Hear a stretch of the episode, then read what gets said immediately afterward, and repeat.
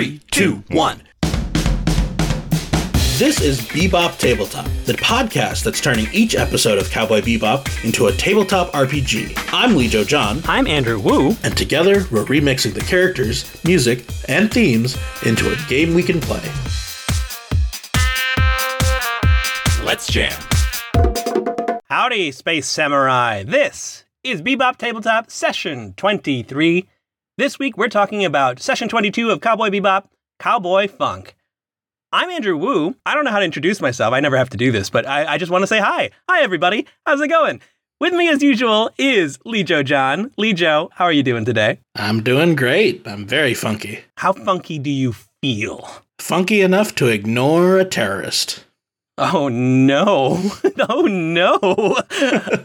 I think that's very appropriate and incredibly inappropriate, but I'm glad you're here today. This is one of my favorite episodes of Cowboy Bebop. This one was originally did not air because of September 11th. Uh, we've talked about before that sometimes these episodes have been censored by Adult Swim because of global events and it was broadcast on a at the time viewed as a children's network that was transitioning into more mature content, right? So it was a little bit controversial, I would say. In the West, animation has always been seen as a sort of children's medium. Like, no matter how adult the themes are, uh, you know, always people will assume it's for kids. And, you know, to a certain degree, it still happens today.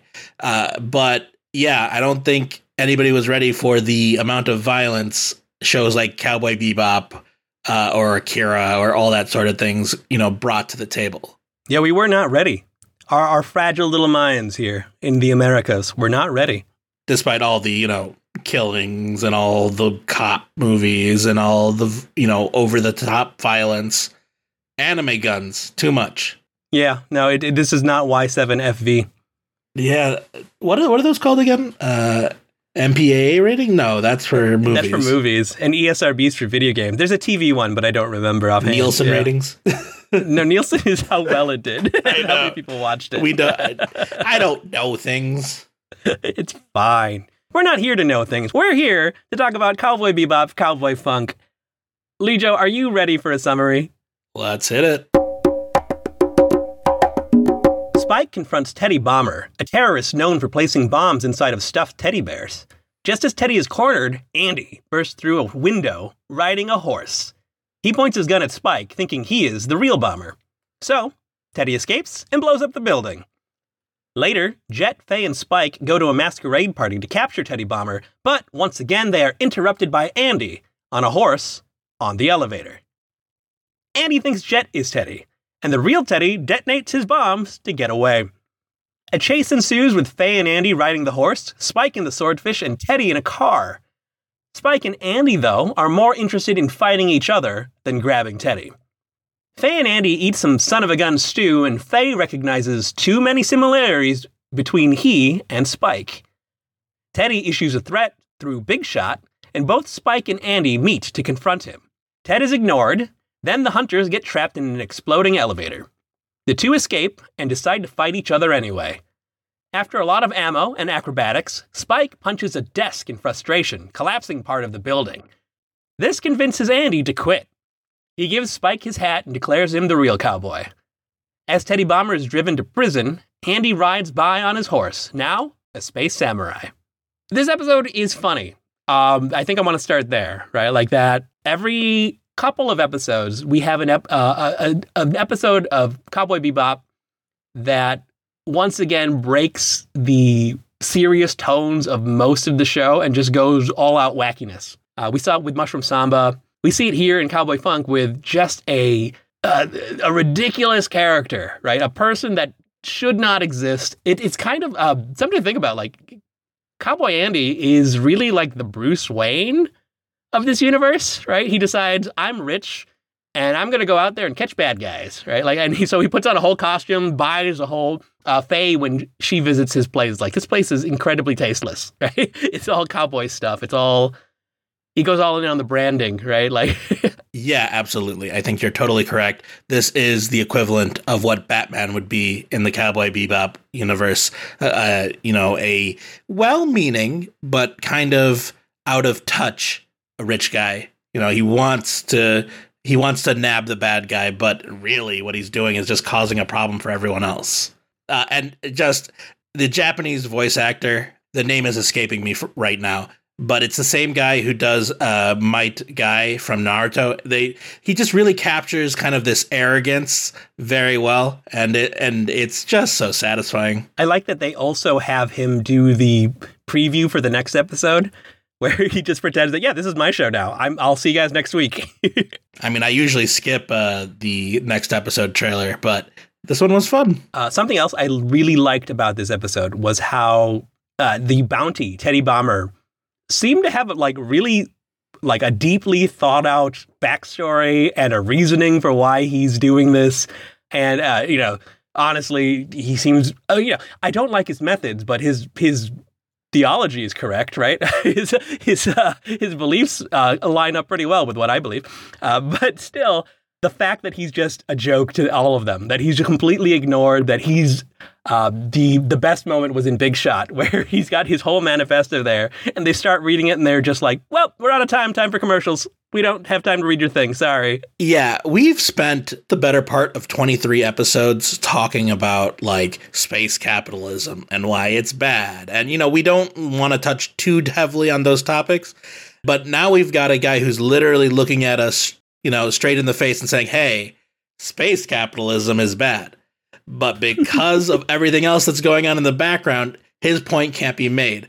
I think one of the funniest scenes in this entire episode is him in the uh, the paddy wagon uh, in the police vehicle, and he's he tells the cop his ideology, and the cop like pats him on the back like reassuringly like like he gets it and it's it's just so funny because this entire operation was brought down by two idiots who couldn't who just needed to fight each other right like that's the thing like there's no reason they're so they're the same exact person just fighting each other I mean, it's also a great character study on Spike. You know, we like Spike because he's cool and he does kung fu and he does all this stuff, but he is stubborn and he is kind of terrible sometimes. So when you kind of tweak that a little bit, you've got Cowboy Andy, and you can see like uh, in a different set of circumstances, Spike would be insufferable.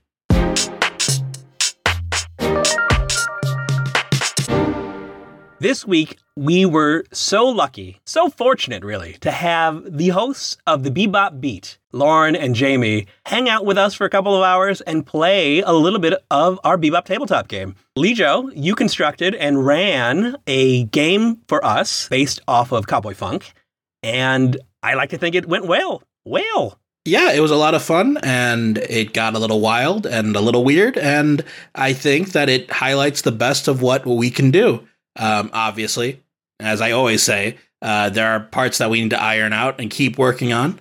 Uh, but overall, was a pretty fun time. And again, I keep trying to shorten these sessions and keep them as tight as possible. But even when I said it would be a 90 minute session, it still ended up being almost three hours.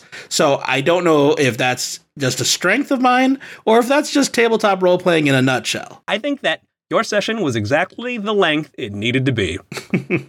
First of all, uh, thank you both for being here, having that you know, incredible Bebop Beat run, and then agreeing to come back out of the space plane for one last job. Right? Uh, thank you so much for showing up. You're so welcome. Thank you for asking. Uh, I was just at a coffee shop earlier today and I saw a woman with a corgi on her mug, and I just was like, so instinctual now. I wanted to be like, you have that mug because you like Cowboy Bebop. And there are people who like corgis just because they're cute dogs, you know, but my mind my mind is so corrupted now. I love that this implies that the Queen of England likes Cowboy Bebop. She might. Has anyone asked her? She's been around the block. She probably is a big weeb, you know? Uh, Folks listening right now, if you aren't listening to the Bebop Beat, you really should be because that is still the the premier place to go if you want to listen to Cowboy Bebop discussion in your ears. That that's the place to be. But for those that haven't yet been convinced, Jamie and Lauren, would you tell us a bit about yourselves? Yeah. So. Uh, Lauren first approached me about 14 months ago with this project. Hey, would you like a podcast? Also, do you want to talk about Cowboy Bebop for a year on end. And I was like, hell yeah, let's do this. So we've gotten together for the last, you know, like I said, 14 months and put together this project, created 50 episodes together, had some really amazing guest interviews with some of our idols, some voice actors, uh, you know, lots of really great experts that really helped us see Cowboy Bebop in a different light. Uh, I think it enhanced my experience as a host, and and I've heard a lot of my friends also say, and, and people who've reviewed the show say that they are also looking at Cowboy Bebop through a new lens, and it, it gives them deeper appreciation for the work. And now that's done, and I'm so glad we have free time again because now we can be here on your show doing this awesome role play thing. Making a podcast is a lot of work. It was. Jamie's not giving herself enough credit. Um, I approached Jamie because she is the founder of Anime Chicago, which is an amazing organization that brings a lot of people together in a community here in our city. And I am a huge Cowboy Bebop fan, obviously, favorite anime of all time, but my anime knowledge outside of that, I think, came to a screeching halt in like the early 2000s. And so mm-hmm. Jamie fills in a lot of cultural information and a lot of fandom information that I did not have. And that's why I really wanted to collaborate with her. She's also just an amazing friend, an amazing person. But our show just went so far beyond, I think, what any of us dreamed it could be. Um, shout out to our editor, Angela, who brought just an extreme professional quality to the program. But Amy mentioned experts. We started the format like, let's bring in people who can talk to us about casinos or corgis and just give us this sort of more academic understanding of concepts that are in Cowboy Bebop. But once the podcast got a little bit more traction, started getting braver and we asked like Steve Conte if he wanted to come on and then Beau Billingslea and Wendy Lee. And next thing you know we worked our way through the live action. We got to meet actors writers editors all the way up to Andre Nemec the showrunner. So if you are a fan of any type of cowboy bebop old or new come hang out with us. It's 50 episodes and then we stopped. So you can get to the end and not have to commit longer than that. It, it is currently comprehensive, essentially. Like there is no more bebop, so it is the total package until we remake this show again in 15 years, I guess. Oh no, fans were quick to to tell us we could have more than 50 episodes under our belt. Like there's still more comic issues, and what about these uh, extras from DVDs? And I'm like, please, we're done. Let us rest. well, then I'm I'm doubly thankful that you decided to come up for some more Cowboy Bebop for with us. Always. Oh yeah. man, my my love for the show will never end, right? Being fans of the show for decades and doing this project really rejuvenated my enthusiasm for it. And so to be able to like express it in a new way through a tabletop game, I'm real stoked. We did do a board game episode of our podcast because there's three or four Cowboy Bebop games out there officially now, but none that are exactly this like role-playing sort of D&D format. And so I'm really excited about it. I love tabletop. I was just playing D&D yesterday. But I also love Cowboy Funk. When you said that's what you were centering this on, I think it's still my favorite episode. It was so good. Uh, I, I just watched it last night for the first time in a long time. And I forgot that it's so funny. like the timing, the comedic, the comedic beats. Um, actually, so when when I was a guest on Bebop Beat, uh, we covered an episode of the live action with Teddy Bomber. Like I, I didn't plan that ahead either, but it was just a, a strange, funny coincidence that we are talking about the same guy, the, the adaptation of the same guy. Uh, I do need to kind of quantify that this is not exactly Cowboy Funk. This is very loosely based off a, a scene that I found inter- interesting. But yeah, I mean, Cowboy Funk is probably one of the most bizarre episodes, and that's coming from a series with a lot of bizarre episodes. I feel like that's something we say every week. I think that Cowboy Funk is a really good way to step into role playing explicitly because we never truly see what other bounty hunters are doing to this capacity, right? Cowboy Andy is in his full getup. He's playing the part. He's over the top. He's pissing people off. He's causing collateral damage. And they're drawing parallels to Spike and his personality and how closely intertwined the two of them are in that level. It, it is just a parody of the format itself. I love it. I really wish we would have seen more bounty hunters than just Andy. Like, what is this world like? What is this occupation like? Are other people making more money, less money? Are they more subtle, less subtle? And it, it's cool to get to explore that through. I was going to say gaming, but it's almost a form of fan fiction as well. I can, I think the overriding theme of you know the space western kind of space you know cyberpunk you know future punk sort of thing is that bounty hunting is definitely not a luxurious job. Like we see a couple episodes with other bounty hunters, and they're all kind of losers, you know. And I mean, you could argue that the Bebop crew is also a bunch of losers, but they they're the cool type of loser, right? And so Cowboy Andy is another one of these crazy, you know, over the top people, personalities, and yeah, it's uh, it, it finally clashes with another big personality that is Spike, right? I like. Uh, I was just reminded right now of mushroom hunting when you mentioned that uh, we want to see other bounty hunters. In mushroom hunting, we see a whole nother crew of people, and the only thing we get from them as well is yeah that same level of weirdly competent about physical abilities and combat, but also incredibly incompetent about anything else to do with the job, right? Like just just personal conflicts all over the place, uh, carrying uh, like emotional baggage with you into the job uh, just like this weird parallel universe of another bebop crew doing bebop things. Uh, it's really the like the core of this game's idea too. I think is that we're trying to give people that experience of uh, yeah, like Lijo was saying, being losers on a ship together. Love that you use the word losers because I have stood by for a long time that as beloved as the Bebop crew is, I don't think they're very good at their jobs. And even when they are good at their jobs, they're very irresponsible with like money and planning and sustaining themselves off of the times they are successful. And I think fans of the show are prone to putting on like nostalgia goggles and seeing these characters as like perfect idols. But if you go back and visit it again, I mean, I'm watching it now in my mid 30s and I can see past the veneer a little bit and you're like, "Oh, people are pretty stupid." I think Watanabe wants you wants to drive that point home because he puts Jet and Spike into the loser bar eventually. so they get there. They go there. They're capital L losers. it's not subtext. It's just text now. Yeah. Yeah, I think what you kind of you kind of hit the nail on the head there. A lot of anime is like the the protagonist is super awesome, like they are like either incredibly powerful or geniuses or whatever.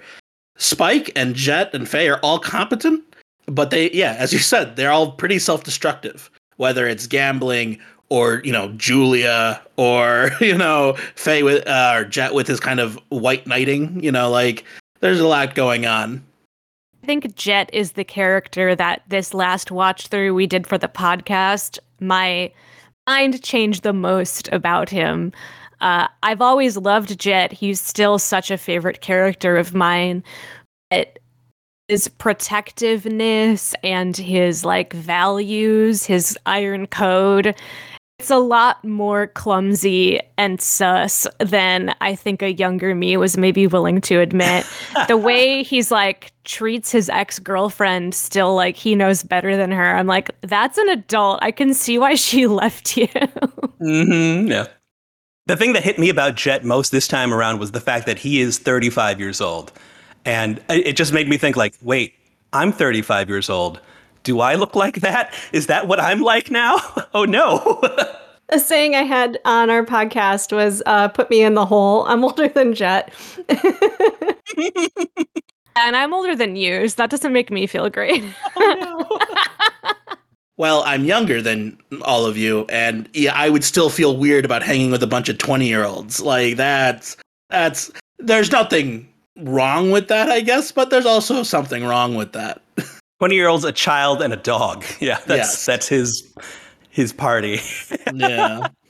didn't really mind that part of the live action. There was so much about the live action that was added for confusing reasons or unnecessary reasons, but giving Jet a daughter and an ex wife, I thought that made perfect sense for like why he would then try to sort of assemble his own family on this ship because the family he was trying to plan with, he kind of messed up. He can't be with them mm-hmm. anymore.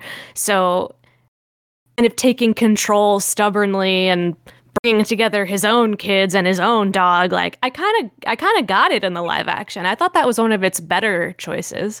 Absolutely agree with that. Yeah, I think I, I don't remember when I mentioned this, but like I, I've talked about how giving Jet stakes outside of the crew was a very strong and well done choice. Like it, it just made him so much more likable just because it's like, oh yeah, I know why you're doing this. I understand.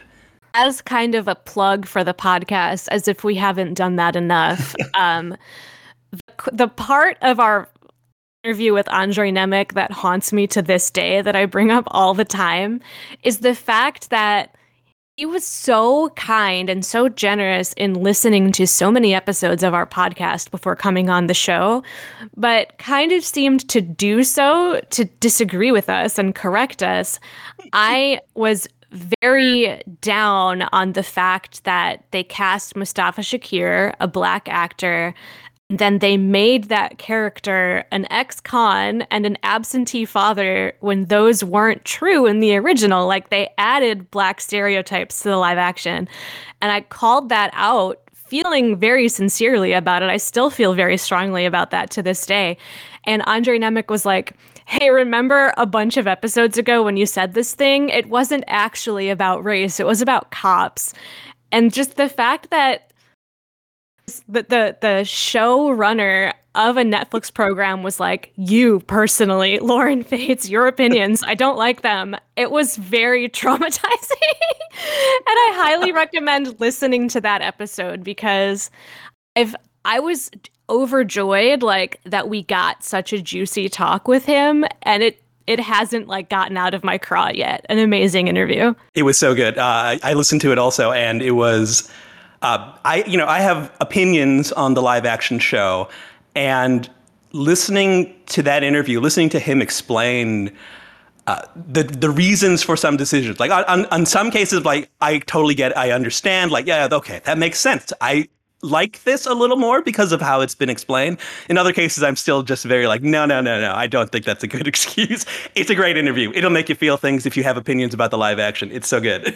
yeah, I'm. I'm probably. I unfortunately have not gotten to your that episode yet, but I'm also struggling through the live action, and uh, hopefully this will give me a better perspective. Really. You're not the only one. A lot of people who I know love Bebop just can't bring themselves to watch the live action, even when I tell them, hey, there's additional content that I've created to help you contextualize that, you know. And Lauren and I, we put in a lot of time and effort to give the show justice, uh, especially the creative aspects of it that do contribute to the Bebop world that we personally enjoy and it's still not enough. People are still like, no, I have better things to do with my time than be sad about this. Interestingly, I've heard more than one person also fall off of the podcast at Cowboy Funk because the movie canonically comes after Cowboy Funk. And if you can't get your hands on a copy of the movie or you don't know where to watch it, you can just stop listening to our show entirely because you don't want to get spoiled. Yeah, it, it's weird that they came back for because because the movie was produced like a year to several years after the show, so it's a strange like uh, they came back and said we're gonna we got to insert somewhere in the middle. We can't we can't fin we can't continue the story. We need to you know plug in a new episode. Well, I mean, considering what happened at the end, it, it's hard to uh, it's hard to go past that, right? Spoilers, Lijo. Spoilers. I didn't say anything. Spoilers for a decades old anime. Rosebud's the sled. Um. that is one of the, the the the troubles that we have is that it's it's hard to contextualize making a game for a show that's 20 25 20 almost 23 years old uh, and we all love this show uh, but also like there are still people making games for it. Like recently, mm-hmm. uh, we saw somebody release uh, a Cowboy Bebop inspired RPG, and and I think that that speaks to the not only the value but just kind of the the pop culture icon that is Cowboy Bebop is that people still want more content. Oh, do they? I go on about fan fiction all the time. and what's really interesting now is that the live action itself has inspired new fan fiction. Uh, and they're using specifically the name Fearless from the show mm. to mm-hmm. write their very specific John Cho, Alex Hassell fan fiction. I love it. There's just so many this show has a lot of legs in lots of ways. And I've always said, as a Bebop fan, I don't want to see more of the crew from the Bebop. I want to see more of the world. And it is prime time to play role playing games and to write fan fiction and to be immersed in this kind of sci fi future that sucks, but we, you know, it's relatable too, because this kind of future right now we're living, our reality also kind of sucks. So Bebop has a little bit of everything for everyone, and I'm glad that we had the opportunity to make a show about it. I'm glad that, you know, people are going to continue to be inspired to create new things. And that's actually a whole we we actually did a whole episode on that alone once we wrapped the live action. So, it's inspiring, I have to say.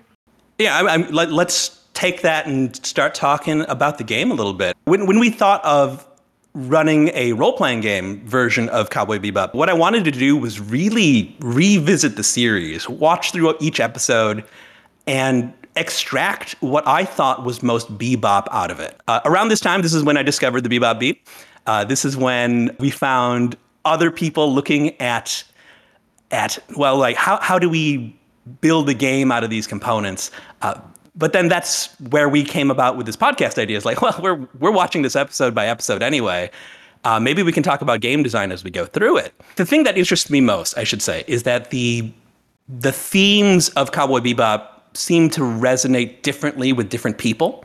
And I, I think you both have mentioned on the show as well how by putting a product out there, right, by putting a podcast out there, and then having fan feedback, you learn that like, oh, like people like this thing about this show that I love that I've never even thought about, like thing, things like that. I guess what, this is my long-winded roundabout way of asking. When I say to you the words "Cowboy Bebop" role-playing game, what does that mean to you? Or what would you like it to mean? I think that instantly implies action and combat, not necessarily saying I'm that kind of role player, but having Cowboy Bebop without combat or action or chasing bounties wouldn't make it the same show it is, right? Even though that those action sequences are real short, concise, to the point, heavy hitting, uh, they still serve to further the plot of each episode. What I would expect, I think we've touched on a little bit already, which is the opportunity to see other parts of the world and other parts of bounty hunting that we didn't necessarily get a glimpse of in the anime because we were following specific people with a specific lifestyle on a specific ship. Anytime I play a tabletop game, kind of also have an expectation of of balance, I guess is the way I'd put it. I would like there to be a combination of a DM or a GM who has a pre written, exciting story in mind. So I get to see their creativity and their ideas for the Cowboy Bebop universe, but then enough flexibility that the people we create that live inside of it get their own level of control and improvisation as well. So both the leader and the characters get to like have their hand on the ball. You know what I mean? The, the collaborative storytelling aspect. Yeah. To, to your point, Jamie, also the, I, I, I, hope, and I hope that you'll agree, you know, in, in a couple hours, uh, but I hope that the structure that we provided for this adventure and for you know generating new adventures does come up with that action sense or come up with that feeling of that moment of the show where everything that you've done beforehand all comes to a crashing halt, comes to an action scene, a car chase, a a building exploding, right? It's something happens now. Like that that's that feeling we get. I don't know if this is true of anybody else, but it kind of reminds me of the way maybe music is composed. Like a song, it has an intro beat, you get to learn like what all the instruments are in it. Uh, it's very bebop like, you know. And that uh, you're starting to build up repetition and patterns and unveil everything. And it comes to a climax at the end of the three or five minutes or whatever, however long song you're listening to. And then you've had a complete experience within that song. And that song might be part of albums, and the albums might give you even, even bigger overreaching arc about narratively where the music's going. But you can still always just listen to a song on its own. It's meant to be self contained. Exactly. Like uh, each adventure should feel complete, even if we're, you know, even if we're playing like 20 of them. You know, it should all, each of them should have their own flavor. Uh, one of them will be the Mushroom Samba. One of them will be your Ballad of Fallen Angels, right? Like you've got this variation that can exist within the same spectrum. It's funny because Ballad of Fallen Angels is almost like three music videos back to back to back. From the 80s, yeah. yeah. the soulful stylings of the seatbelts, you know? They still uh, make music videos like for YouTube. I'm so old. Do music videos even exist anymore? they must, right? I know they I think are. so, right? I, I assume do. they're like like 30 seconds long and fit into TikTok now. I think that's how this works, right? As a caveat, the Backstreet Boys just came out with a music video. No, was it them? Yeah. So the Backstreet Boys came back with like a real weird song parody about the 80s, and it has a full music video. You can go and watch that. just not to make this podcast about something else completely, they That's released okay. an album just a couple of years ago and it rules. like Ooh. I unironically I unironically love the Backstreet Boys in their 30s and 40s. They're making good music. Lauren, is that the inspiration of your character today? No, but if you give me a second to rewrite it, I have some new ideas.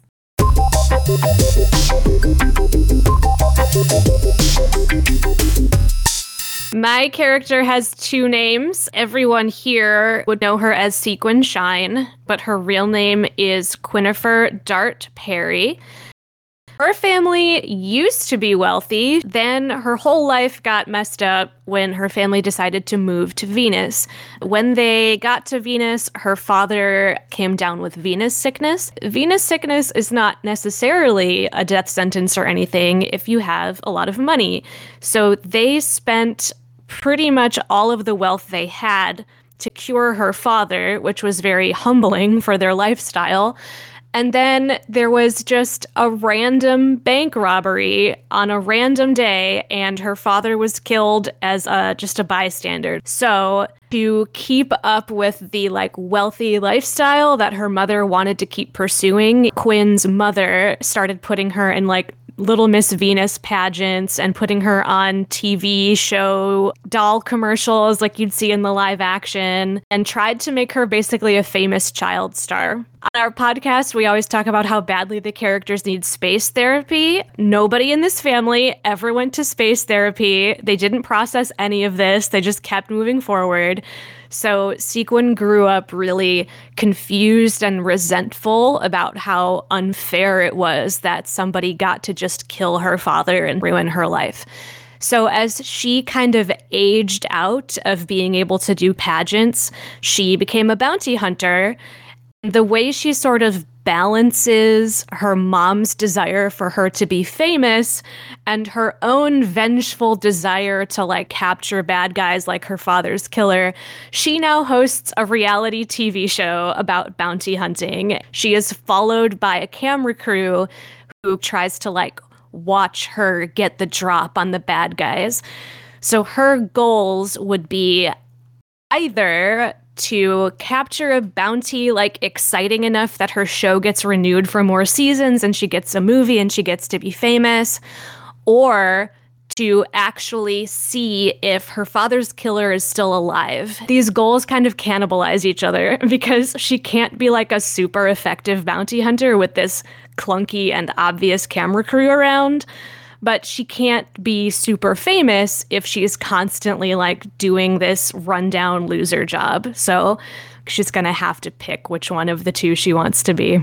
I'm playing Kat Curtis. Uh, she's the daughter of two botanists who helped terraform the solar system. The technology they used really allowed people to colonize outer moons and things like that. Uh, but it also caused some pretty bad atrocities.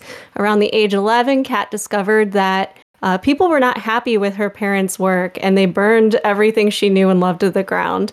And she's been wandering the solar system trying to make amends for all of her parents, you know, uh, the end justifies the means decisions in building their entire fortune and legacy. She is a botanist vigilante. Sure. Plant justice. I love it. Plant, Plant justice. justice. My character is Wayne Chevalier. He used to be a very accomplished horseman, not a man that is a horse, but a man that rides horses, doing dressage, doing competitions. You know, he makes the horses jump, basically.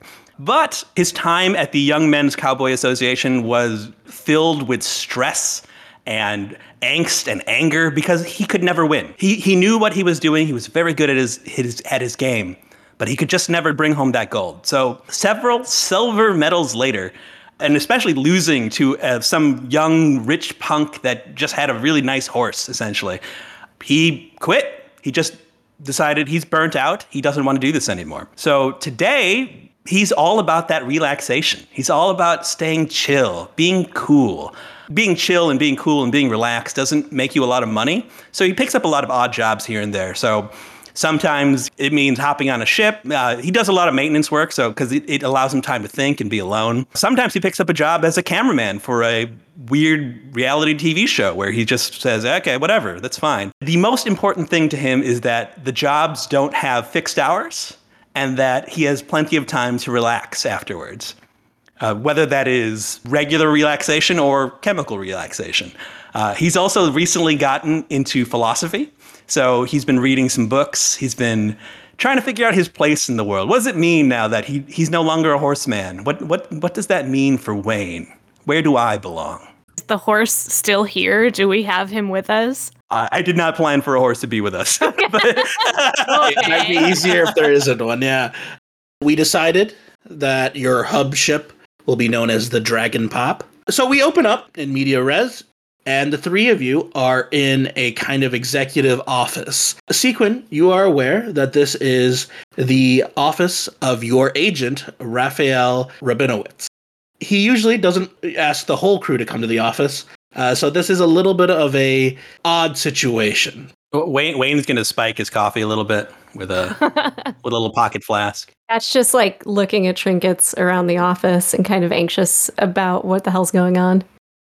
We're wasting time. We're wasting time. I have to pay you both to be here. I don't understand why I had to bring all of you. And with that, your agent comes in again. Handsome fella, very product full hair. And he comes up to you, Sequin. He he grasps you by the hand and he gives you those air kisses. Uh, Sequin, baby, honey, I love you. How have you been? I'm doing wonderful. I get to be the agent of the most premier star of bounty hunting. Okay, uh, okay. What's this about? You've been waiting. Okay. Uh, all right. Well, the fact is your your quibbies are not really hitting that market peak we were hoping for. The bank robber angle is kind of worn out. Do you mean it's worn out? There's an endless supply of bank robbers. There's always someone for us to chase. It's infinite television. So, Lijo, this session started out with the crew of the Dragon Pop learning about a new bounty on Ganymede. Want to walk us through a little bit of your process of coming up with this session? So, when I had created the campaign, the only character sheet I had at the time was uh, was Lauren's, which was a reality TV star known as Sequin Shine, and I thought it would be interesting if we kind of explored the high life of future Cowboy Bebop land, you know. And so I picked a planet that had a lot of people and interesting things happening, Ganymede, and I put a club on there. I made everything cowboy themed because you know why not? Calamity Jane seemed like a great name for a club. And then I named pretty much every NPC here uh, something cowboy related.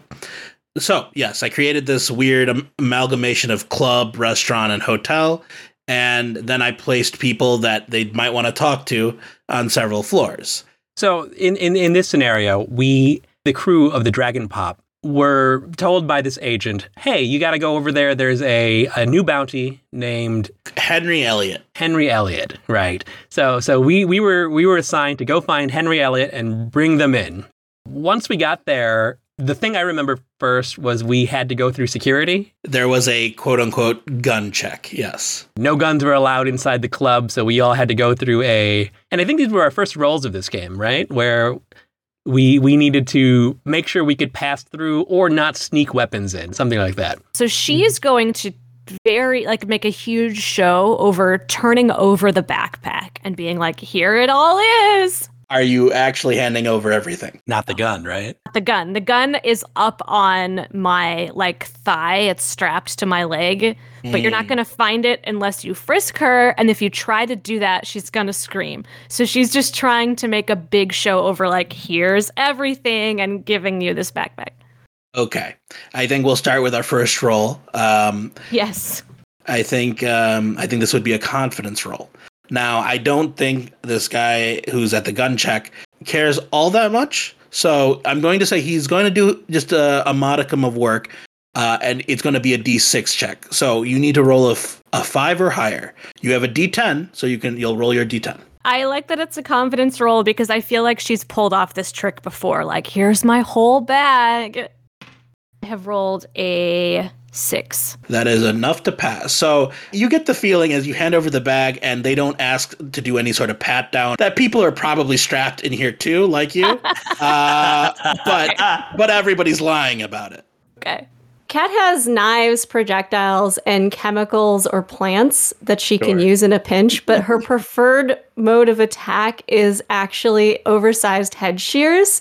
So uh, she chose to leave those on the ship today. Unfortunately, Sure. they weren't ball like they weren't masquerade appropriate. So I, I imagine a montage of you like trying to fit it into what you're wearing. She's like, well, look, is this obvious? Is this too it's much? It's not going to happen. But yeah, but she has a clutch, and the clutch is actually uh, pretty well hidden, very small darts, uh, things like that. Mhm. and then uh, also among her like dress as well some some of the he- uh, the hems themselves probably have things hidden in them Do you hand over the clutch or do you offer it to be searched? she opens it and Okay. it looks like a normal clutch makeup whatever calm device I'm going to say because you are adapting to being uh, covert, let's try an adaptability roll. Same thing, uh, a d6 roll, and you'll also roll a d8. So you're trying to get a five or higher. Eight you actually explode, which means that you get to roll the next higher dice. So you'll roll a d10 and add it to that score. oh right now Yeah, right now. Yeah. It's it doesn't seem extremely u- useful right now, but it it helps. uh, that was a nine so you have a 17. 17. Monster roll. I think that just means that when you open your clutch, it looks exactly like a, a regular old clutch. Some people would have trouble trying to hide knives and weapons around. Honestly, with a 17, you probably could have hidden your shears too. Like, Well, that's something you want to consider. Yeah. It's just like a charm. It's like a charm on the side of the clutch. Giant big. charm. It's strapped to my thigh I have to walk with my legs like just like a splint Dangerous. She lives dangerously, that plant justice lady. Wayne Wayne's gonna walk up to the guy and you know whatever like their bin or whatever to put stuff down. He's like, "This is gonna be the most dangerous thing you check in tonight," and he's gonna put down his copy of Sun Tzu's The Art of War. What would that be? Uh, I, I think that's He's also got his multi tool on him, but he's not putting that on the chair on the table. the same thing. If you'd like to do adaptability, if you'd like to do confidence, whatever. I got a five. A five was all you needed. So uh, he looks Ooh, at man. you. he looks at you with like a quizzical stare, and he goes, "All right." Uh, again, a little Minimum wage employee. Yeah. Yeah, he's just doing the bare minimum to make sure that people don't shoot each other in this bar. Our crew rolled in like uh, disguised as, but also we actually were a camera crew, right? We we decided that we were we were filming things for Quibi, right? Because that's that's the network of the future. It comes back big.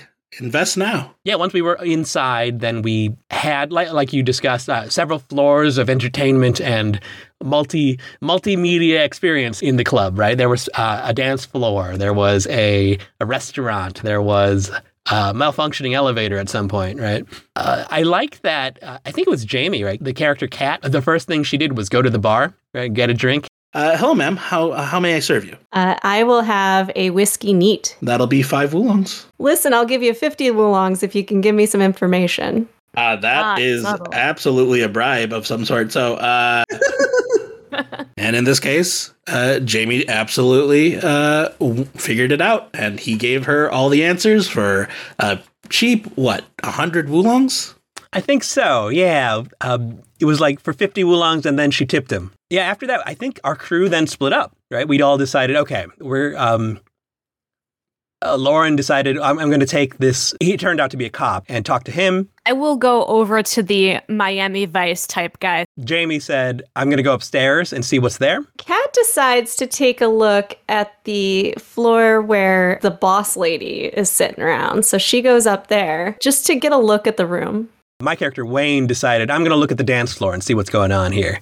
you know, he's keeping an eye on, on sequence, right? In, he's not in the VIP, so he's he's kind of outside, but uh, keeping an eye on that the, still. The pirate lady is down there too, right? Yeah, yeah. Okay, I see. Yep. You're So that, that, that's what he's he's kind of again looking for interesting footage. So you know, one eye over there, but then he keeps looking at the the dancing pirate queen over here. So uh, So while I'm happy that there was enough for everybody to do, splitting the party always makes things a little bit more difficult. Now, in Cowboy Bebop, they're almost always split, so that's pretty true to form. But in the role playing game, I do worry about splitting time equally among my players. Luckily, in this situation, uh, nobody was a real, you know, camera hog.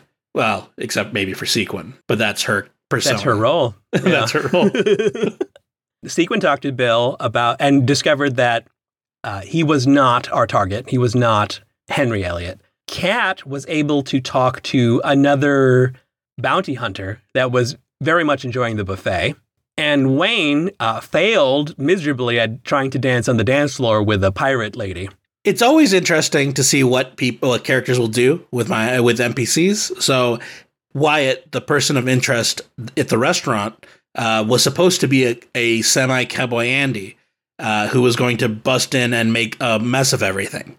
However, because Kat decided to use truth serum on him, uh, it kind of went completely sideways as he kind of spilled all the beans to her right away.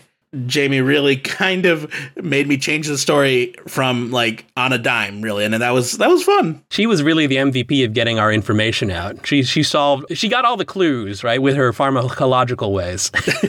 Yeah, she uh, she managed to deal with uh, half of the persons of interest, while it took you two like a one on one. The crew closed in on their person of interest, a woman on the dance floor by the name of Annie. Um, Sequin pretending to be an interviewer, you know, kind of really honing in on that podcaster personality, tried to convince her to come to a, a private area to have an interview. Annie decided to agree and took her to the elevator to go upstairs. However, she would not let Wayne or Kat join in, and her bodyguards try to escort them somewhere else. As always, never get separated because that's a terrible, terrible time for everybody. and then our encounter started. Which actually, while we're here, Woo, do we have an idea of what our phrase that would be our version of roll for initiative? well, the one I used here was "Let's Boogie," Mm. right? Um, that just felt natural in the moment. I don't know if that's generalizable, right? uh, it was said in character, right, as a "Let's Boogie," which is interesting. Yes. Uh, maybe this is a thing that tables decide, right? Like maybe this is something we codify, right? This is something that we put in the rules is that your crew, when we start talking about crews, we talk about how, yeah, your crew's been through scrapes before. So come up with a phrase, come up with a code name, a code word that says, hey, it's trouble time. Hey, let's boogie. Hey, let's jam, right? Where we've got to, it's, it's time to get into a scrape. And that might be it, something I think about because I've been watching a lot of Star Trek recently. Is that every captain has their own uh, Picard's "Make It So" or "Engage" or like it, it, this might be something that has to exist for every table individually, right? Or even honestly, like when you know that you're no longer setting your phasers to stun, uh, things are about to go down, right? yeah, Yeah. This was an interesting encounter uh, because we had split the party again. Sequin is fighting for her life in an elevator. Pretend, actually, let me rephrase. She's not fighting because she's trying to convince Annie to come peacefully. And then both Kat and Wayne are fighting for their lives against two bodyguards. and not doing well. And we not, were not doing, well, at all. No. Kat, I think we need to Boogie. So Kat's gonna start by still throwing the dart. Yes. So Mhm, just fair yep. warning, we did just recently decide on a wound system, so we're gonna see how that goes. Oh boy. Okay. I- I'm going to pull out my multi tool and kind of like stab it at the closest bodyguard. Not really intending to like hurt him, but just like get him to like not be so close. Okay. But it's still going to Uh, hurt him because you sh- I'm stabbing somebody with a tool. But and, and and just to be clear, what do you define as a multi-tool? Like like like a fancy know- Swiss Army knife, or like essentially, yeah. Leatherman. It's a Leatherman, yeah. Off brand though, because yeah, can't Sure. afford that. I want Kat to roll a thrown weapons. I want uh, Wayne to, uh, I guess, do a melee weapon roll. I'm going to roll uh, two things in, in opposing them. Kat, you need to beat a two, and Wayne, you need to beat a three. I rolled a four. What? Okay, so Yeah, that I'm- I'm explodes, right? exploding. Yeah. Yeah. and a one. So Okay, so f- total of five. Uh, I rolled a five out of a d8. this this dart must be pretty hardy as you as you strike to what you were trying to hit suddenly the the little box fries and sequin you and pirate lady suddenly jerk to a stop and the light flickers. The light goes out and then that emergency light goes on like a red light. You are currently trapped in between floors. And then uh Kat runs one way and wayne stabs a bodyguard I guess. Okay. Uh, okay. Um, it's the art of war, man. yeah. Stab, stabs and runs. So- He's not. it runs. Yeah, That's the art Uh, of war: is stabbing and running. stab and run. I didn't get too far in this book yet, but you know. Okay. This week, we got to use our wound system for the first time, and it did not go very well for Kat, right? Well, it it kind of was going fine. Like there w- there were some injuries, and none of them were particularly bad. And then I rolled a critical hit on Kat, and basically she was bleeding out from her armpit, which was not necessarily a good thing. But it did definitely ramp uh, ramp up all the um, the stress and anxiety of uh, losing. Right? it was tense. This was the most tense encounter we've had so far. Uh, I will note that the party still did win, where every single playtest so far, the party has won. Uh, we're bad game maestros, Lijo. But this was the one that was the closest, and it felt. I, I will say, as a player, it felt really, really good to succeed this time, just because it was so close, because it did feel desperate at some point. the combat felt better uh, as we made changes to the movement and to the wound system and gave them something to worry about. The problem with the separate two separate encounters is I was wondering if I needed to set two different sets of the bebop bars because what's going on upstairs in the elevator was significantly different from what you guys are doing.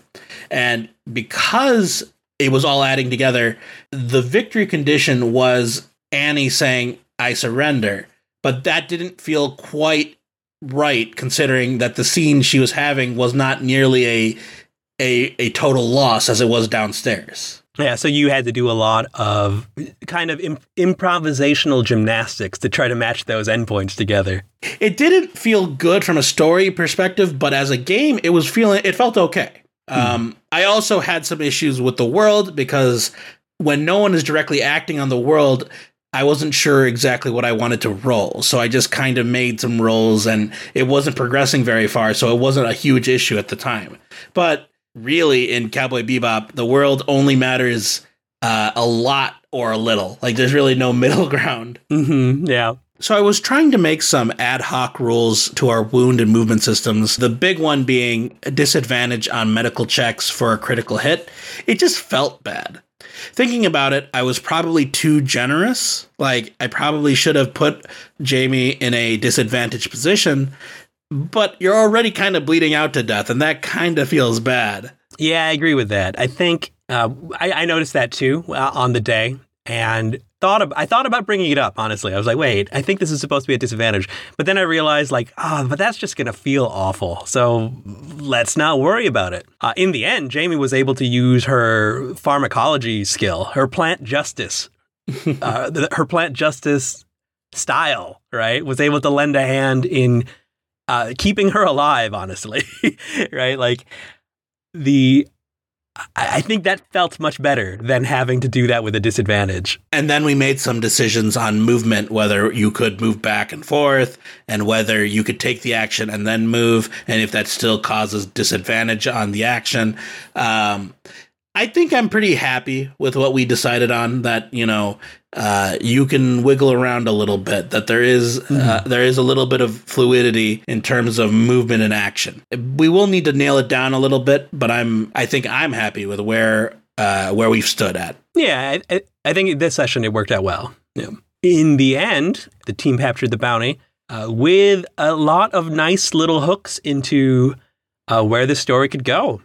I had several more things planned, but again, as time constraints started occurring, uh, I wanted to kind of wrap things up very quickly. So there are some things that I hand waved away, and this is really up to the GM in deciding what they want to keep and what they want to do.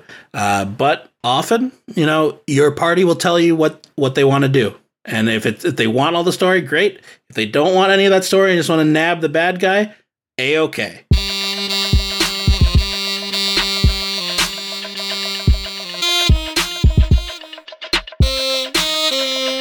After the game, Jamie and Lauren were gracious enough to hang around and talk about how it went. So we'll play that for you right now. I really enjoy the encounter system, and I think it adds a lot of tension to watch the bars as they fill and to hmm. even be trying to plan ahead like, what could I do that's going to get me some good numbers in there?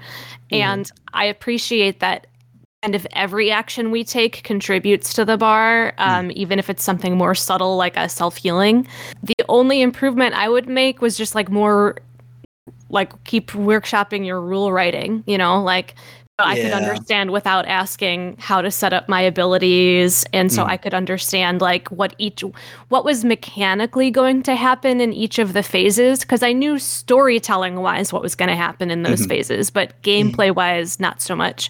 And it would just help people prepare really well to understand what things they would have to do at each phase.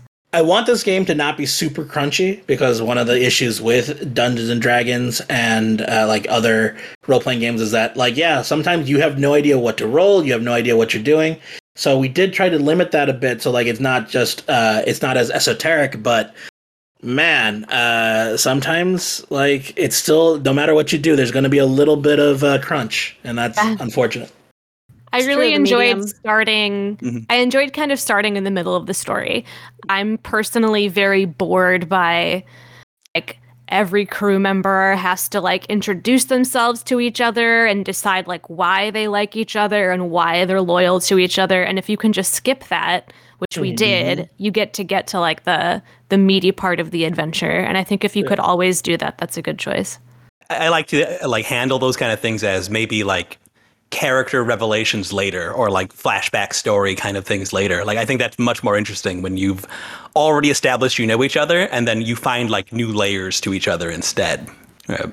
Well, it's also interesting, at least in our case for this story in particular, because uh, Sequin's father was killed and could have related to what Annie was experiencing in terms of Mm. vengeance, right? And we didn't get the chance to dive into that, but upon read it, like repeated playthroughs with the same characters, perhaps you can touch on that that way.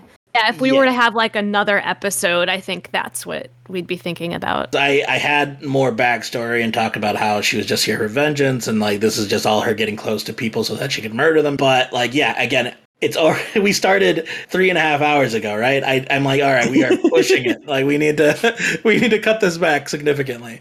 Yeah, I Uh, think so that's your main challenge is like, what can you do on your end to reduce timing? Yeah. Because you can story tell all day long and it's fun. Mhm. I think the challenge inherently with writing this kind of RPG though is that as soon as you enter a an encounter phase, you've pretty much burned the scene, right? Like Mhm. In Cowboy Bebop or in other action shows, you don't typically have two encounters in the same scene at the Mhm. same time because they would impede upon each other in a way. So I actually really enjoyed the action in going through it, but if it were some way to make it more encapsulated so that you had more of that Mm. kind of tension playing through during the storytelling parts, that would be pretty interesting. Yeah, Hmm. I I think my my problem was I was expecting you guys to fight at the elevator lobby and not split up, and so uh, of that started happening, I'm like, oh no, now I have two encounters. what do I do? Uh, so, but then we I tried it as a single encounter and it seemed to work. Okay, uh, I think it was okay. yeah. And then um, my other bit of feedback is part of the character sheet, just kind of putting in why that person, like why this character is on a journey with crew, particularly. Hmm, like, what are yeah. they getting out of, ideally, getting out of the relationship of being around these individuals so Mm-hmm. that we could put the forethought into it before we get into the meeting. It's a good idea. Yeah. Yeah, even if you don't know what other people's characters are going to be, you could still speak to the benefit of like why would you work with other people in general? Like why would you collaborate with the crew in general? this we're we're kind of running it as a bunch of one shots recently, but I do think that I want it to be able to be a, a long form campaign like you know D and D can be. Uh, so I you know as you said you don't you know some of that kind of build up of you know we're forming a team is kind of boring, but like sometimes it can be really fun. So I was you know if somebody wants to go in that route, they should be able to, and I think it is possible that you learn to become a crew together, you know, a la any other kind of kind of found family, Guardians of the Galaxy, whatever sort of thing, you know. Yeah, yeah. Uh, To be clear, I was speaking as if it were just a one off. Like if it were only one day Mhm. like it was today, I would not want to waste my time on that. No, If you're that's why I like- Me and my friends are going to do this like month after month. Yeah, Mm. start meeting each other and then this bounty a couple episodes later escapes and then we get to go back to her vengeance plotline, but then in the meantime a different bounty of the day came up. Like I could see it working really well. Uh, I guess the question I have is like, did it feel uh, Bebop? I- it- yeah, did it feel bebop? Like, I, I, secondary question to that is, how many times in the last two years have you just been saying it feels like bebop because we've been saying it so much? I thought that the combat phase felt very much like Bebop. Uh, it is more hand to hand. Pretty much anything you'd see in a standard action flick goes, and that is Mm. true to Bebop as well. Um, but being able to be a little hand wavy about the science of particularly my characters' medicines, uh, you know, and taking reference from the show and being like, look, this is actually plausible in this world has given me a bit of a better framework to work with and to like hmm. articulate what exactly I'm trying to accomplish. it's the future. Anything can happen, you know. Yeah. So like, I'm I'm on board that you can use a dart to to break an elevator. That's fine. I don't care. yeah, anything. I think you did a, a really decent job in the character sheets, like encouraging us to be thinking about bebop like traits and bebop like plot lines. I think hmm. you could push that even further, like more references to the planets people could be from or the organizations you could say you're from, like just really encouraging people to pick stuff. Cause like I felt really proud of myself when I was like, I thought of Venus sickness, but like not everyone is gonna have Mhm, like yeah. deep cut bebop knowledge from having just done a podcast. So giving them like not a list to pull from, but when you're describing what you want, like giving bebop Mhm. grounded examples, I think will encourage more of that. I think also in a long term campaign, doing more with the idea of outer space and ships, because I saw you guys talking about zip crafts and stuff. I think that would add a lot to the bebopness of it as well. Also, I I'd like to preemptively apologize because uh, Bill is supposed to be the worst, but man, was he the worst. Uh, uh, I felt I, weird I about it. encouraged it. I encouraged it. I, I felt like if I were to back off from it, you would have backed off as well. I did not Yeah. feel unsafe, but Yeah. you could think about you could think about that in the future. Like uh, we've we've started to add the the X card idea, the the idea of like a hard nose, like when you're playing the game. Uh, we forgot to preempt with that, but yeah, like Yeah. that. We should be starting sessions by saying, "Hey, if you're ever uncomfortable, we could stop at any point. Yeah. like it's fine."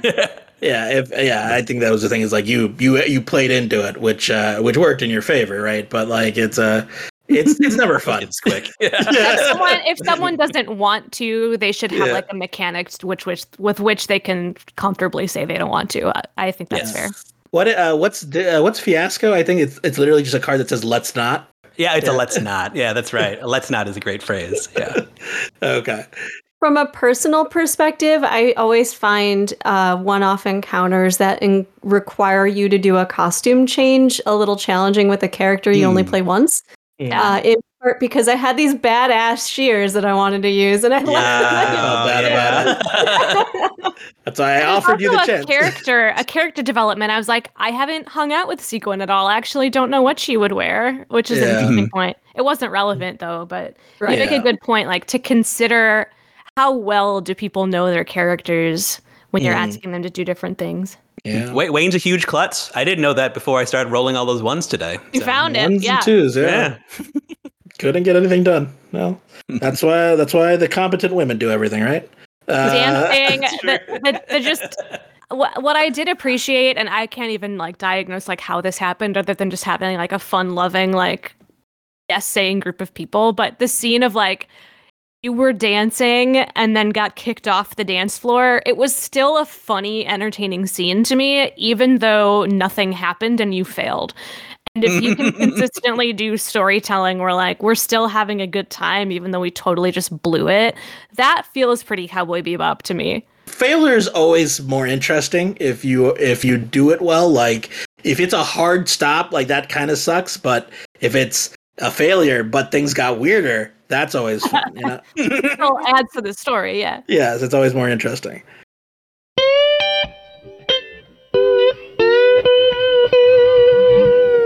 Jamie, Lauren, thank you so much again for coming by. Obviously, we are encouraging everybody that's listening to this to go check out the Bebop Beat. You really should have been already. I don't know how you're here if you didn't. Where else can we find you? Like, uh, what's coming up next for you guys? Other than a well-deserved break you know Uh, yes.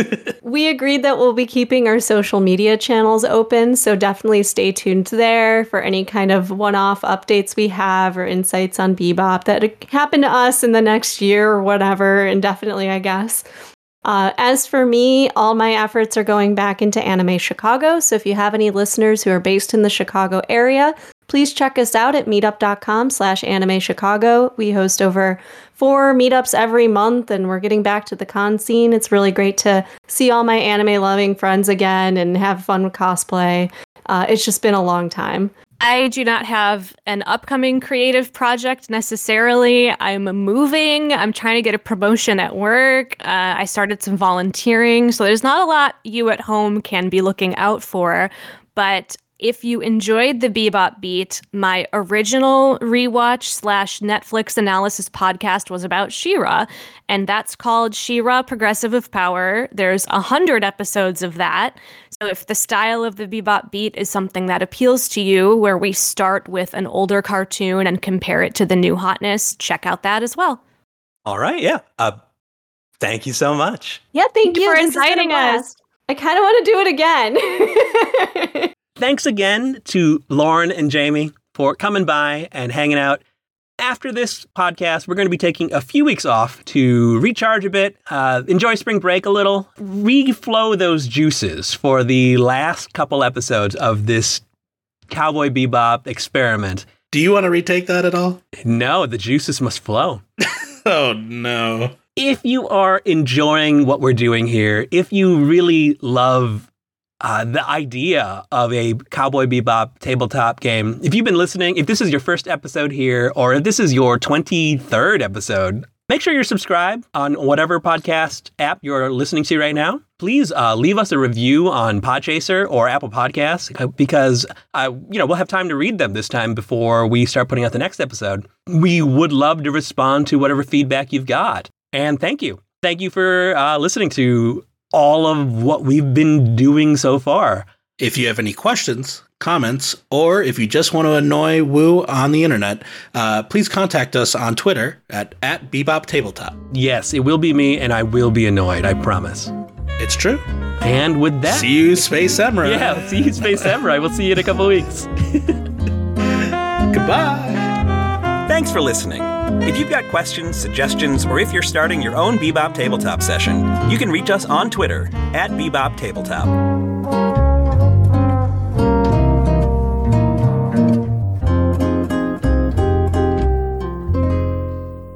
Yay, we did it! Yay! That's a podcast. Thank you That's for good, yeah. us. I think it's a three hour game, y'all.